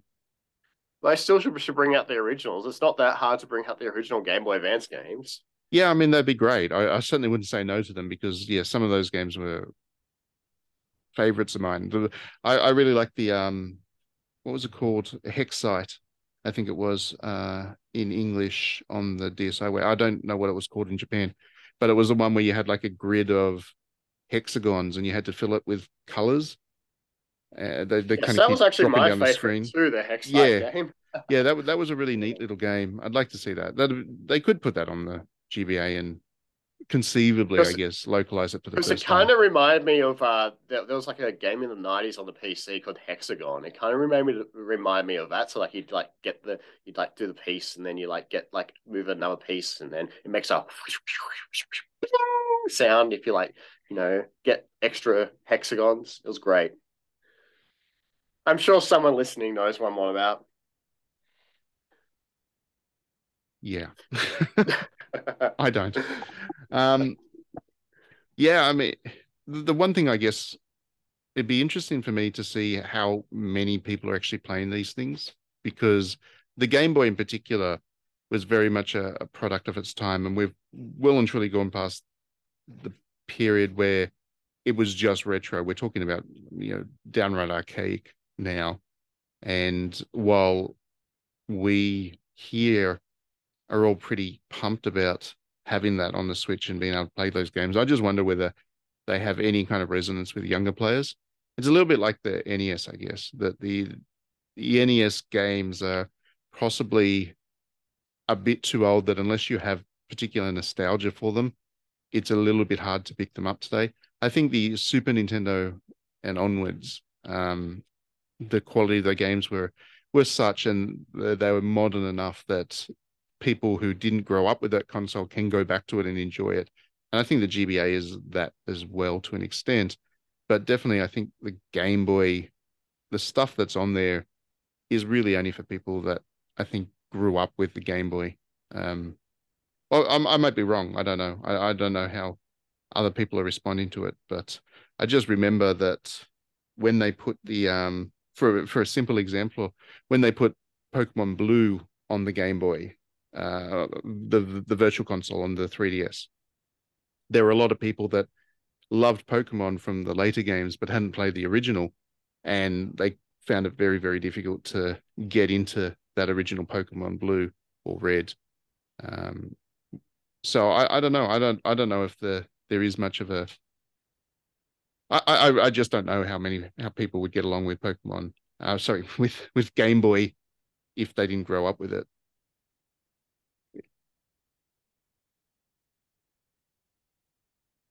So, um, yeah, are there any other games that people would like to see? That Survival Kids. Survival Kids, yes, Trent. I mean, Survival and the Kids, Japanese Survival Kids too. Survival Kids would actually be good. Like it would be genuinely good, genuinely good. I think that game holds up pretty good, nicely, actually. I, like the art game, but, um, with the filters for the, like the original Game Boy and the Game Boy Color. I'd like to see them implement the Super Game Boy somehow. Oh yes, because Survival Kids had that too. It had like a background around it. They do that yeah, already, and like they? Wario Blast. Yeah. Well, they they do that already, don't they? Like if no, you, um, because if if you're playing Tetris, for example, it's all colored now. Yeah, you can do the Game Boy Color filters, but there was like there were some games that were like um, Super Game Boy, so they took advantage of some of the Super Nintendo's hardware. Yeah, you know, I, like I, special backgrounds and more colors and things like that. I remember the Super Game Boy. I just I, I thought that it was basically assuming that already for some reason. Because i thought that the tetris like that like i said if you if you play tetris on the it, it's kind of in color and i thought that was kind of that was what happened when you plugged it into your super game boy. Yeah it's pretty much the same but i think there were just some games that were between the game boy color and the original game boy that were like super nintendo enhanced i guess. Right. There was some, something in the game that um, only the Super Nintendo could push hardware wise. So there was some like cosmetic changes and things like that to games that you could only do for the Super Game Boy. Right. I mean, I remember Tetris 2. Was it called Tetris 2? Yeah, that was the Super Game Boy Advanced one. Yeah, I remember that playing that a lot on the Super NES. And yeah, it, it was different to what you could do with the when you had it plugged into your Game Boy. But yeah, for for some reason, I thought that the, the, the emulator was already doing that. I'm sure they could. There's no reason they couldn't do it. yeah, that. Like I haven't found like just looking at online emulators. I'm not sure the emulation communities really put Super Game Boy stuff like haven't really implemented it. So I'm not sure if it's like a hard thing to do because it, it requires Super Nintendo hardware. I'm not sure how it all works in the background. Oh, right. Yeah, sure. yeah, gotcha. You might you might be right. It might be difficult to do. So maybe they don't do it on the Nintendo on the Switch either. There weren't that many games that relied on that. No. Um, yeah. Well, I think that's that kind of covers us there. And Some Game uh, Boy games coming out. It's exciting. Yeah, I, I'm. The, I mean, the, o- overall, the one that I'm looking forward to the most is just having Fire Emblem come out on the because that one's already been confirmed, of course, uh, and having that on my Switch That is cool. will be great again. Not that I haven't played it like three million times on emulators already, but the original Fire Emblem is my favorite. And then after that, all we have to do is wait for Nintendo to get around to doing GameCube. That's the last. That's Well, it's not going to happen anymore because Right. they, they've probably realized that Metroid Prime made a shit ton of money. yeah, and once they do the Baten Kaitos one and two release, then they've kind of tapped out of GameCube games anyway. there weren't that many of them. I, I'm excited for that though. Oh, I that'll I also think that series now. GameCube is like probably like on the horizon for like the the next console. Like they'd be up to then when that's when they want to do GameCube. I think we'll be doing Nintendo 64 and Game Boy and stuff like that for a long time before before we even get to GameCube stuff this generation. Oh, I, I don't think there's any more N64 games that'll come. Uh, I think they've kind of tapped out of what they can bring to that platform. They're, they're just, if you, the N64 didn't have that many games in the first place. And then once you take out the ones that are out of license and would be impossible to, to bring to the platform, I think one of the reasons that they did the GBA and Game Boy virtual consoles was they just didn't have anything else to, to release on the existing platforms. So this gives them another runway for more games. But yeah, you're probably right that we won't see GameCube on the the N6 uh, on, the Switch. Uh, I think that the platforms we've got now are probably it, unless they want to add like Game Yeah. Gear. Game Gear would be all right. That would be cool. Play the the Game Gear version of Doctor Robotnik's Mean Bean Machine. no, the one I think Nintendo should do, they should work with Hamster, right, and do an arcade virtual console as well. Oh, yeah. because Hamster's got like 300,000 arcade archives on the Switch. If Nintendo was to work with them to do that in subscription form, then that would be amazing. Yeah. I don't know if it'll happen, but it'd be cool. It probably won't, but it just makes more sense than selling them individually. Like 10 bucks for each arcade game seems is probably limiting to the number of people that'll pick them up. But if they had an arcade archive as part of the subscription service, then I think a lot of people would make a lot of use of that. So, you know, if you're tuning in, Nintendo, have a chat to Hamster. Game and Watch could Yeah. also be reasonable. Like if they do like somehow work out how to do Game and Watch on it. Oh, yeah, I'm- Game and Watch I'm would be be good. controversial here and say no one will play them except for like people who played them as a kid. Because I played a couple of Game and Watch games as a kid and I hated them. No, Yeah, they're great. You were away from your computer for a second there, Alan, but uh, I actually said basically that about the Game Boy. That I'm I'm not sure that anybody who didn't grow up with the Game Boy is particularly fussed about that console. It's just a little bit perhaps archive, you know. But I, I- Yeah, I think I, I think you're right with I use Pokemon as example. You should shoot, listen in, Alan. You shouldn't walk away from your computer sometimes. Uh, Well, we'll um, see what happens next week. Well, it'll be what the podcast will be out by the time it happens anyway. But the, the Pokemon event, apparently, it's rumored that uh, Blue and Red are going to be announced for the Game Boy, and that or like that's like the fan expectation. So it's not going to happen anyway. Like that's what's that. But if it did happen, then it'll be interesting to see. well, there's there's no reason that actually. there's no reason it can't it. happen because they've already done virtual console ver- versions of red and blue.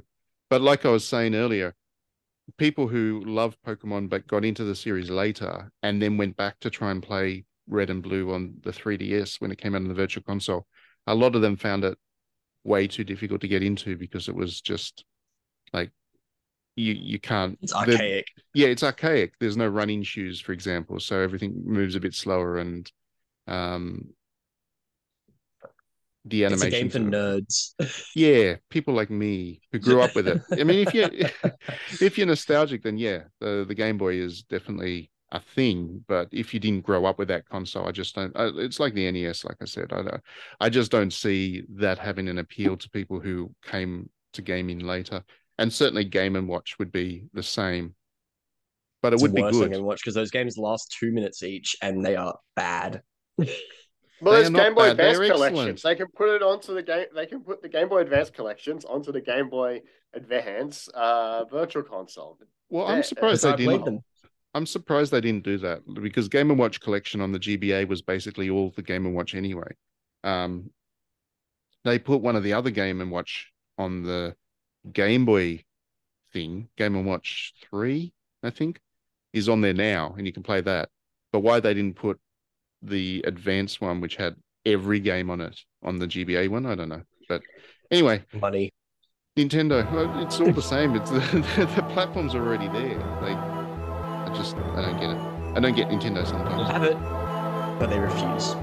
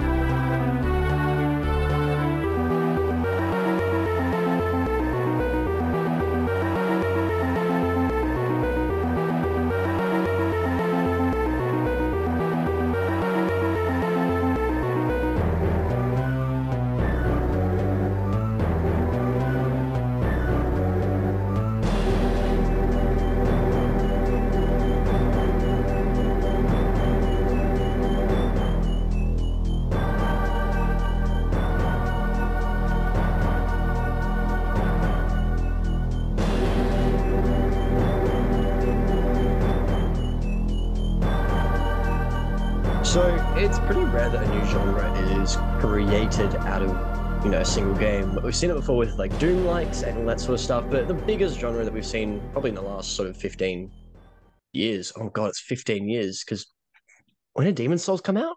2008, something like that. Um, Sounds about right. Yeah. yeah, that's insane to me that it's been around that long now. Um, it's the Souls like. Um, there's not a better name for it. I don't really like the name Souls like, but it's probably the best that we've got at the moment. We'll find it one day, but eh. Um, and we've noticed really in the last sort of, I guess, 10 years that ever since really Dark Souls 1 popped off and everyone was like, this is the best thing ever. And we have a lot of Souls like games, and sometimes they're good, sometimes they are awful. A good one is probably Nioh. And Matt will agree with me there, probably, I would say. The bad one is Lords of the Fallen, which is atrocious and made me upset at PlayStation Plus for giving it to me. So, yeah, Well, I was going to say, I, I, right I now. don't, I don't think there's that many good ones. Is is the thing outside of what From Software themselves make. Um, it seems to be a genre. It seems to be a genre that's hard to get right. uh, Mm. And I think that's, I mean, it is a genre that's hard to get right because it's such a such a precise genre, if you know what I mean. Like hmm. you need to have a very you need to have a very finely tuned understanding of difficulty and level design and the way that narrative's told and all of those things that you can't really just copy and paste from what from software does and still get it right if that makes sense. Like it, it it's Yeah, you can't get away with the shit they do if you're not doing it well. yeah it's like it's a it, it's such a creative activity to to make a, a souls like game that goes well beyond the mechanics like i've i've played a whole bunch of souls likes which are mechanically not wrong but because they lack that creative side the the mechanics don't really like the the game doesn't come together in a way that's particularly compelling like there are some examples hellpoint i, don't- I don't know if you played hellpoint um What is Hellpoint? Hellpoint was a kind of sci-fi horror one that was released. I mean, it's Oh. available on just about everything, but it just didn't work. Uh, Dolmen's another one. I don't know if you played Dolmen, but it is kind of yeah, it's it's a kind of Cthulhu style, um, Lovecraftian style cosmos horror, and it didn't work either. Uh, I, I there there are not too many examples of developers that have really got it. Lords of the Fallen was terrible. I know some people were Oh, it was of. so bad. I think it was notable because it was probably the first attempt by Yeah, it- developer it, that was wasn't- the first one yeah. that did. It- it it wasn't it was the first one that not from software did and yeah it, it didn't work really at all uh, the same developer did the surge and i know some people like the surge but it didn't really work The for me Surge is either okay. Surge 2 is much better because it's like not trying to be as soulsy as hard, right which I kind of appreciate. yeah Yeah, gotcha it's fine. It's still it's still like a six out of ten.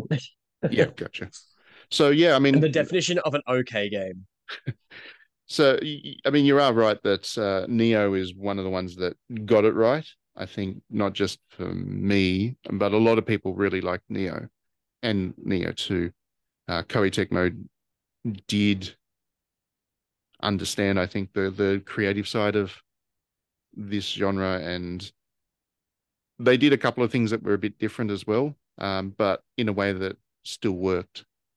And yeah, they they got the difficulty right, they got the the narrative right, they got everything pretty much right. I mean, Nioh was the reason that I got into William Adams. I didn't know anything about him before playing Nioh, and then just kind of the game is obviously not a historical record, but name dropping him and kind of the vague the, the way that they abstracted his story got me interested in the real history of the guy. So since then I've read books about him and gone to his gravesite in Japan and stuff. So Nioh was pretty influential on me.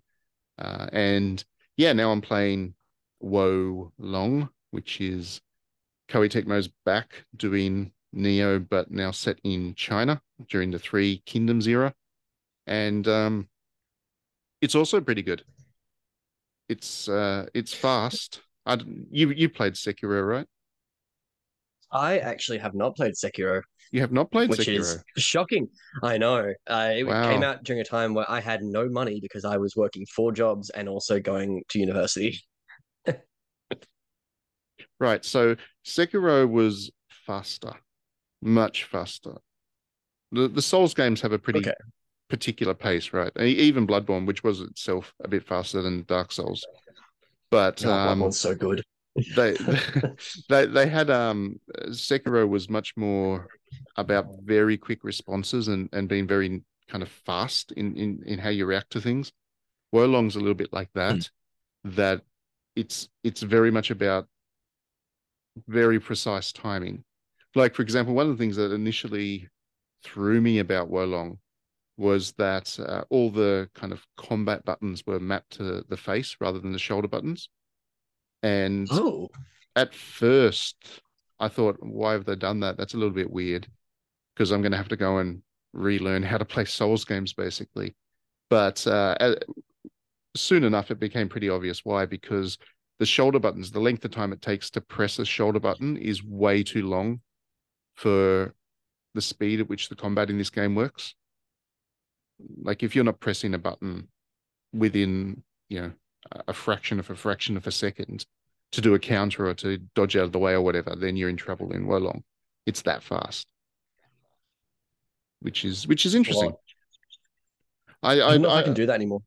uh, I I think you'll get along with it, Alan. Like you like Bloodborne, so it's just just Yeah, imagine Bloodborne, but a little bit faster. Uh, I I think you'll I think you'll enjoy it. And they've streamlined a lot of other things. Like the the leveling up system is just five different stats now. Um and those Oh. stats have a whole bunch of different implications. So you're not you don't have to it's not like uh Elden Ring where you've got so many different stats to manage within your character. This one's quite streamlined and it's designed to be much more pacey and actiony and stuff. And it tells a pretty good Sounds tale. a lot more enjoyable than like a whole complex like it's not Dungeons and Dragons. You don't have to do all the stats for your character and, and like two hours later not even start the game. Like you should be able to be into the game. It should be fun and fast paced and Well, you'll spend ages to designing your character because, like all Koei Tecmo games, the character designer is intricate and in depth, and you can make some pretty interesting characters, which you can't Can I make the most software. crook looking man in the world? Can I make him look awful? You can, Can make them make an up. ogre, but also made out of onions?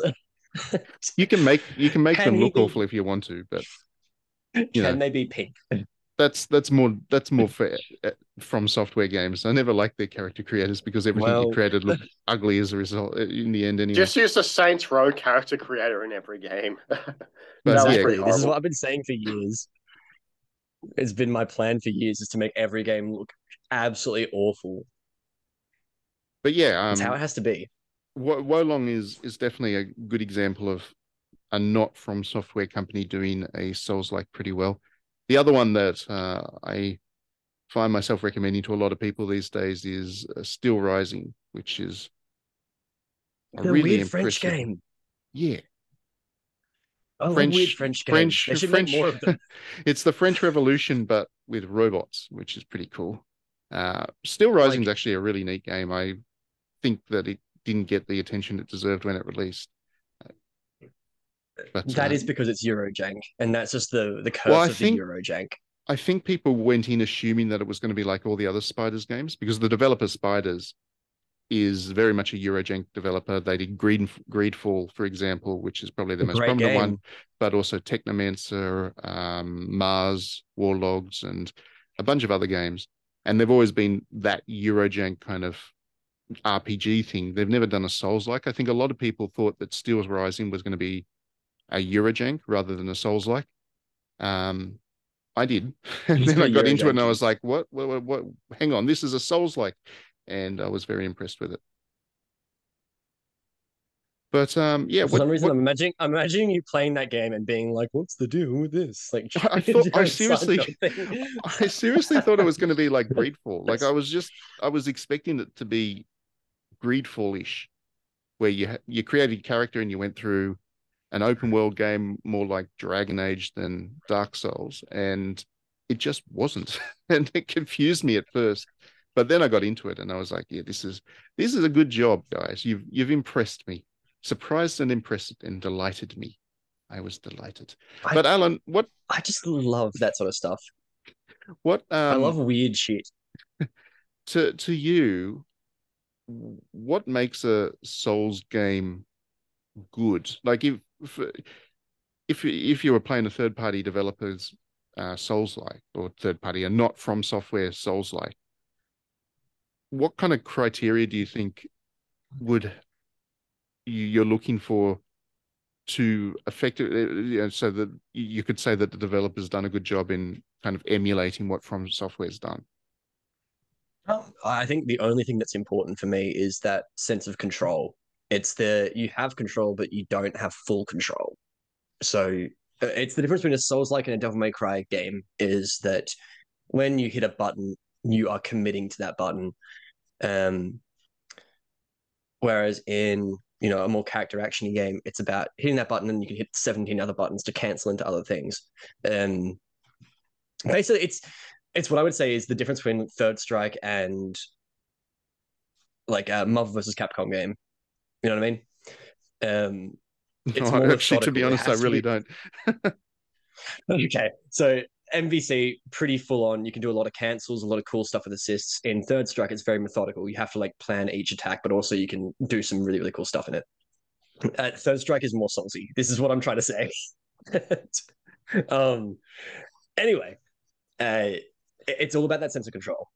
As far as I'm concerned, some developers overcompensate and think that Souls like means slow and myth- and just like gelatinous. If you know what I mean. Yeah. And if anyone here has played the like Lords of the Fallen, a game that is so hugely misunderstood what makes Souls games fun, they will know immediately what I'm talking about. Um, because that game has the issue where if you hit R1, which is a fast attack, it takes about 14 seconds for that animation to play out, and that's not interesting.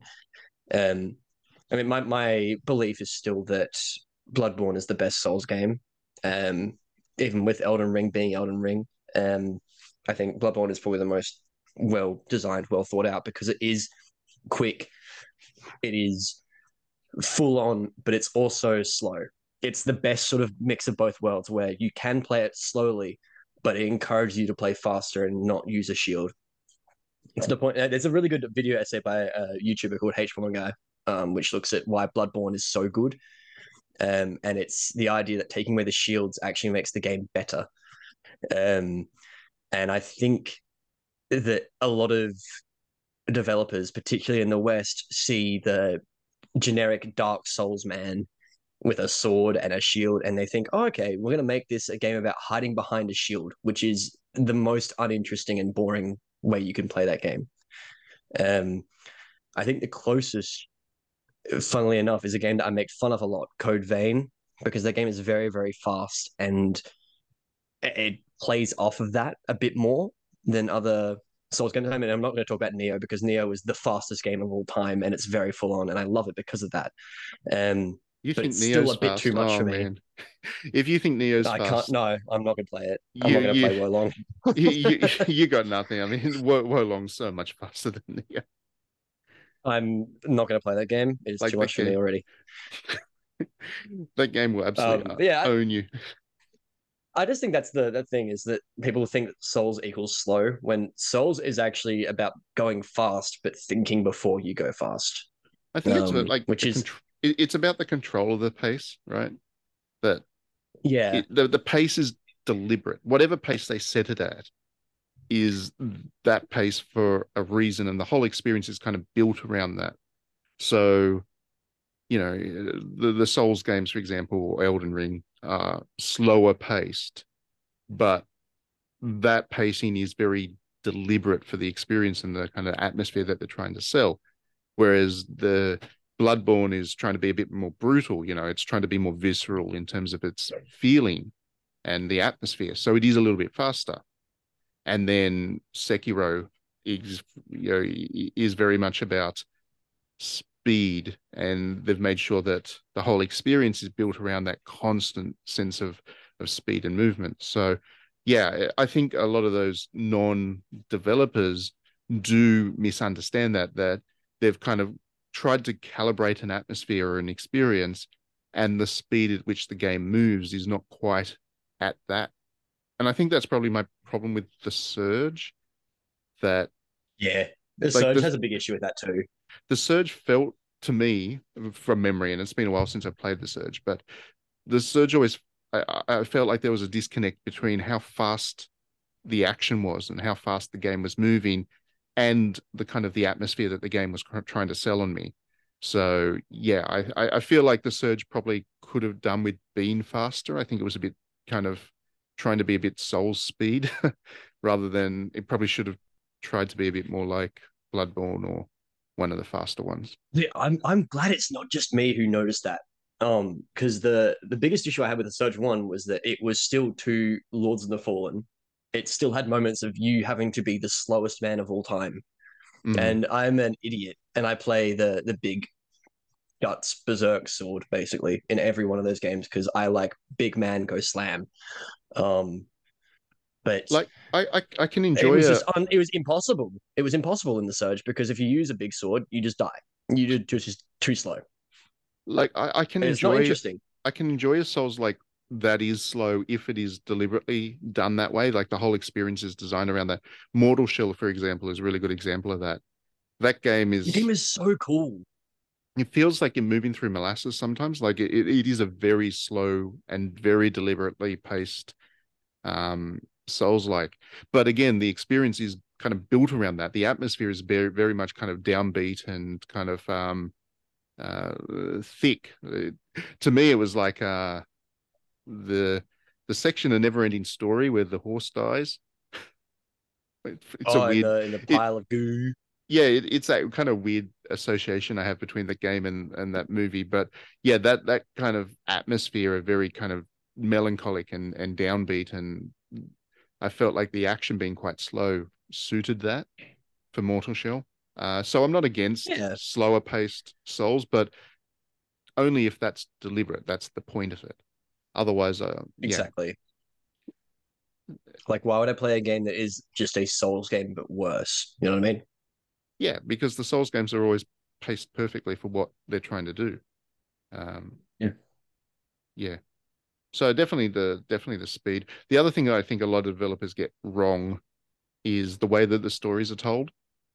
Um, because everybody knows that From Software's stories are kind of told through items and they're obscure and like the, the the main narrative is relatively thin, but there's all that lore that's behind it. And piecing to the, together the story as you go along is a big part of the point of the games. I think a lot of developers really misunderstand how to do that well because it's hard to to tell a story that Yeah. way.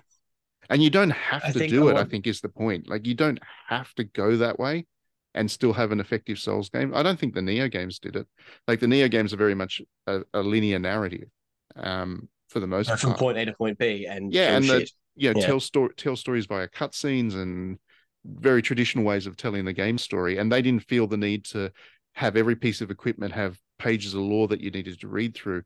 But if you do that wrong, if you're going to go that Souls way and do that wrong, then you're just going to bore the living hell out of players because Oh yeah, who wants to read lore that's not interesting? And the only reason that people care about Yeah. the lore of the, the Souls games is because it's fundamentally interesting and well written. But a lot of lesser developers don't quite get that.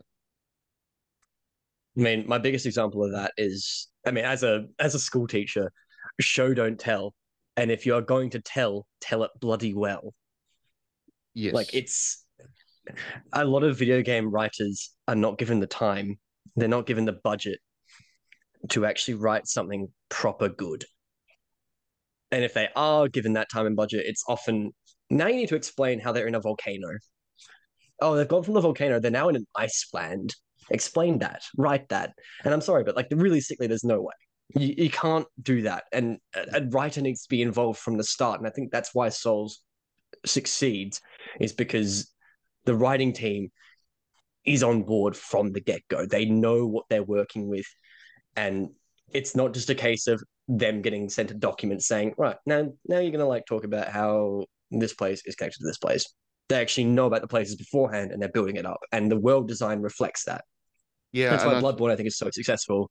I think I think that's kind of why Elden Ring was successful as well. Uh, I don't know. We've we've joked about George R. R. Martin's involvement with Elden Ring on the podcast in the past, but what I think, I mean, his role in that was to write the kind of backstory, right?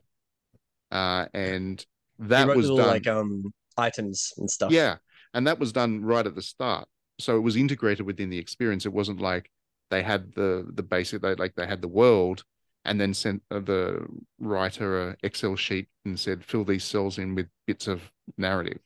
Um, and yeah, it is it's difficult because I, I would have no idea how to kind of approach that st- that, that approach to, to to storytelling because for me the thing is if you can't assume that the audience is going to see that bit of lore or narrative um how do you make sure that they still have a understanding of what's going on if that makes sense Yeah. How can you con- how can you confirm that they're actually gonna be engaged with Well, the how story to begin with? how how can you be sure Like- that if if for example if you were to try and do this approach to the, this kind of from software approach to storytelling and you had a lot of critical lore kind of built into the items. What is the player's experience if they don't pick up a particular item or they don't go to a particular area, don't fight a particular boss? If they miss parts of the lore, do they still have that complete narrative? And I think a lot of lesser games struggle with that. If Matt, you're gonna hate me for this. You're gonna hate me. I think that's the issue with FF13.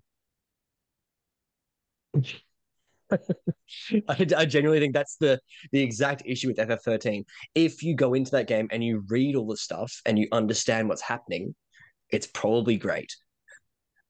But it's hidden behind a document. And I think that's a lot of the issue that a lot of modern Souls-like games also have.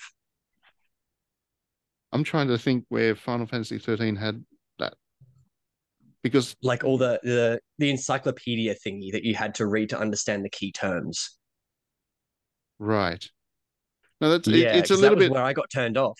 because that's bit you're describing exactly the same thing that that switched me off that game whereas i just didn't understand what was happening because i didn't understand events that had happened previously that the game expected me to understand because the characters knew it what you're describing now is much the same and i think that's really interesting because it's a similar weakness i think the sequel to ff13 like the 13.2 was much better at that because it didn't leave you blind without reading right. It is, a weird link to make, but I, yeah. Well, Am I I making mean- sense? Yeah, I, I mean, I don't, I don't have that recollection recollection of Final Fantasy 13 to be honest, but I'll take you. It's been ages since I played it, so I'll take your word for it. Um, yeah, But, yeah, I mean- it's more like the use of words like fal'Cie and l'Cie and Lassie and all that sort of stuff, and then incorporating past events about the world that's not shown to you but read to you. But I didn't have to want to read it because it, it didn't grab me immediately, which is where then the game became boring to me. right. Which I think is then a limitation of like the the Souls games that are not from from software. Right. Yeah, I mean, like like I said, I I, I just don't have that recollection of Final Fantasy 13. But. I mean, the the point I, the point I was making was more that you know, with these with the good Souls with From Software, um, and the way that they do their games, if you miss parts of the lore, you don't miss understanding what's going on with the game, and I think that's difficult to do um, well because I, f- I feel like the lesser Souls games either um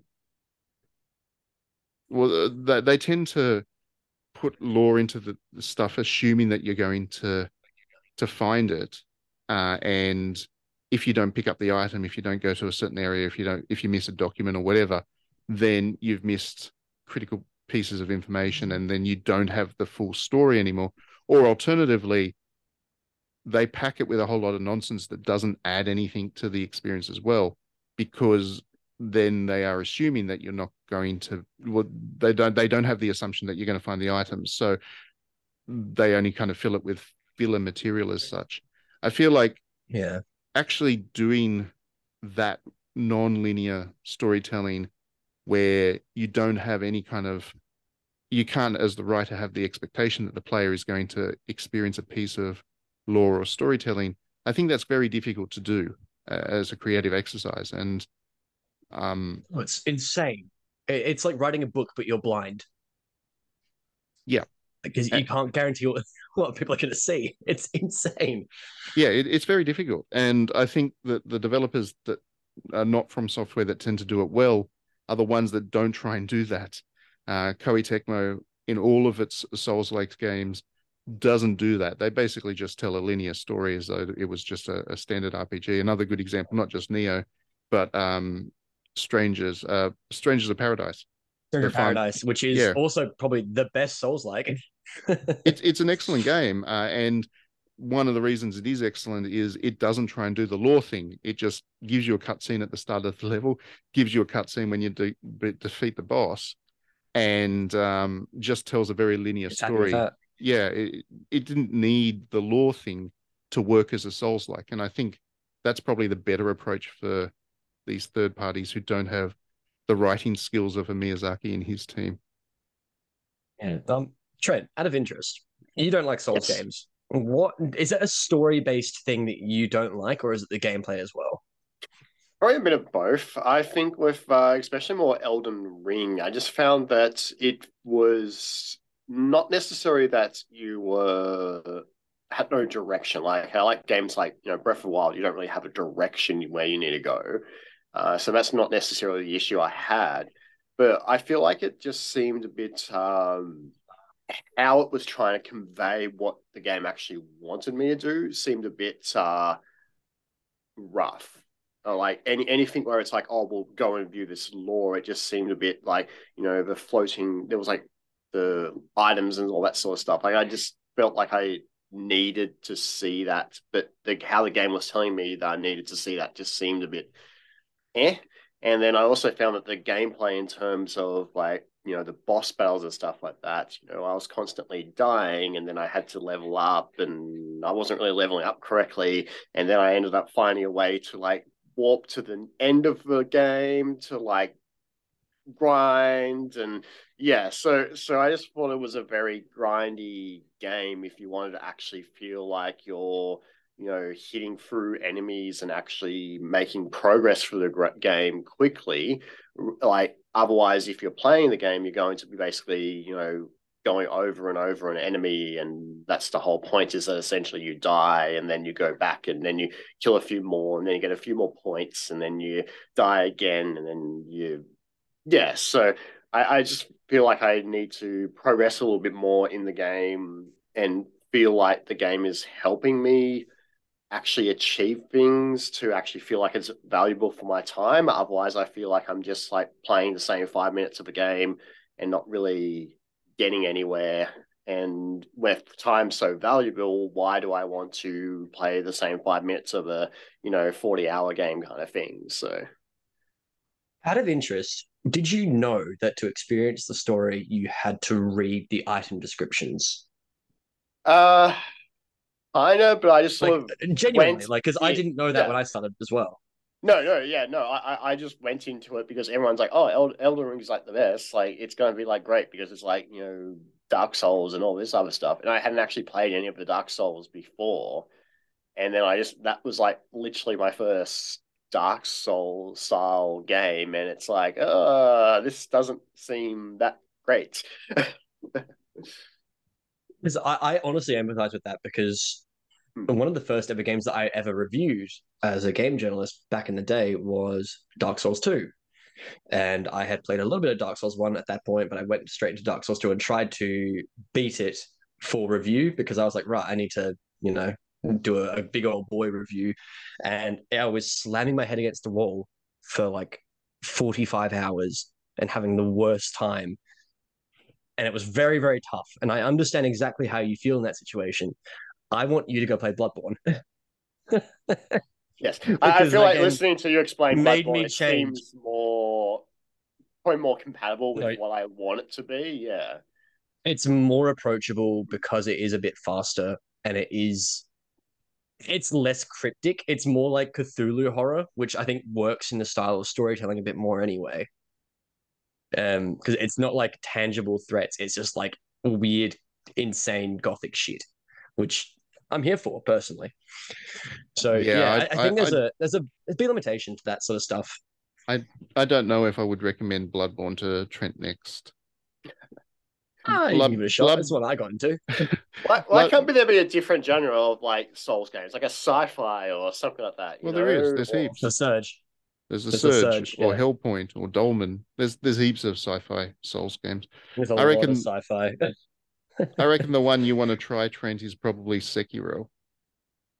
Or Yeah. Stranger Strangers of Paradise. Stranger of Paradise is easier. Um so it- It's a bit more bullshit, you, though. you won't you won't feel like you're getting stuck into replaying the same section over and over again because you're you're struggling to get Oh, your head around the combat. Um no, no, Stranger of don't know. Paradise is it know has an easy mode too. So it does have an easy mode, yeah. Fair Easy enough. Yeah. mode, yes, awesome. where I mean, like Se- Se- Sekiro doesn't have that, but Sekiro actually tells a very straightforward story, which is, you know, um, when you when you're not kind of into the the Souls like way of storytelling, then you you can play that one and it plays much like a any other kind of action game that you would have played before. So you might find the the story a bit more approachable for Sekiro. Um, but yeah, I would not necessarily recommend Bloodborne until you're a little bit more comfortable with it because it it would suck if you. I mean, the thing, one of the biggest challenges with with Bloodborne is um, until you beat that first boss, you're absolutely screwed because you can't No, level I up. don't think so. You can't level up. Oh yeah, okay. No, you're right. Yeah. And But leveling up then, is like, my, it's not my that bad. biggest, You my biggest complaint is I can't level up to the point where I'm feeling like You- yeah. yeah. The one of the it took me a while to get past. the yeah, y- y- there- there's no way to grind yourself into a position where you can make that first boss easier. So if you're struggling with that But first I boss, then you're absolutely grind. I stuffed. don't want to be doing the same thing over and over again to like get to even comparable with the boss. Like I just want to get to the boss, defeat the boss, next boss. Like Well, yeah. when you I get mean, into the groove of Bloodborne, you will enjoy that. Genuinely, like as someone who started with Bloodborne properly, like that was the first game that I actually probably enjoyed. Yeah, that's the one you want. It's very Nioh-y as well, because Nioh, you can kind of just like throw yourself at a wall for a bit until you find a bit of gear that you actually like and then go with it. Nioh is really good for that actually, because it is so liberal with its gear in general. Yeah, I never thought. I don't. I, Yes. I can't remember ever getting too stuck in Nioh. Um, No, where it's I, full where on, but felt it's the never need like to. impossible. Yeah, I, I never felt the need to kind of grind as such because, yeah, I, I never got that stuck in Nioh. I mean, there were it was difficult, but you were able to learn the boss's patterns and stuff just from a- from a couple of attempts, and getting up to them was never. Yeah, it it, it was difficult without ever feeling like it was going to be a grind. Wo It Long wasn't is bullshit. Wo, Wo Long is is is something else entirely. I, I I'm looking forward to seeing people's opinions on this game because I think it might be a little bit more divisive than Nioh. I think the pace is going to to really bother some people. Um, and Yeah, but in in, in all honesty, It is- Souls like games are always going to bother a lot of people. well, true, it will bother some people. Uh, and and the other thing is, I think the the difficulty of Wo Long is is not as well balanced, perhaps. Um, Yeah. the the first the first boss took me like 70 attempts to get past um because he just absolutely brutalizes you. And he's a two stage boss as well. So it took me maybe 15 attempts to to get him through his first health bar. And then he just kind of levels up and converts into an even nastier guy for his second round. That very first boss took me ages to get past. And then after that it settles into something that's much easier for quite some time and then it hits another difficulty spike. So yeah i, I think the uneven difficulty of Wo Long might bother some people and the pacing will definitely do so. But i do think the narrative is really well told um, and it's uh, it's an interesting take on three kingdoms china. So people who like dynasty warriors will probably find something of interest there too the way that they've approached the story this time around. So yeah, it'll, it'll, be, it'll be interesting. It's going to be very interesting.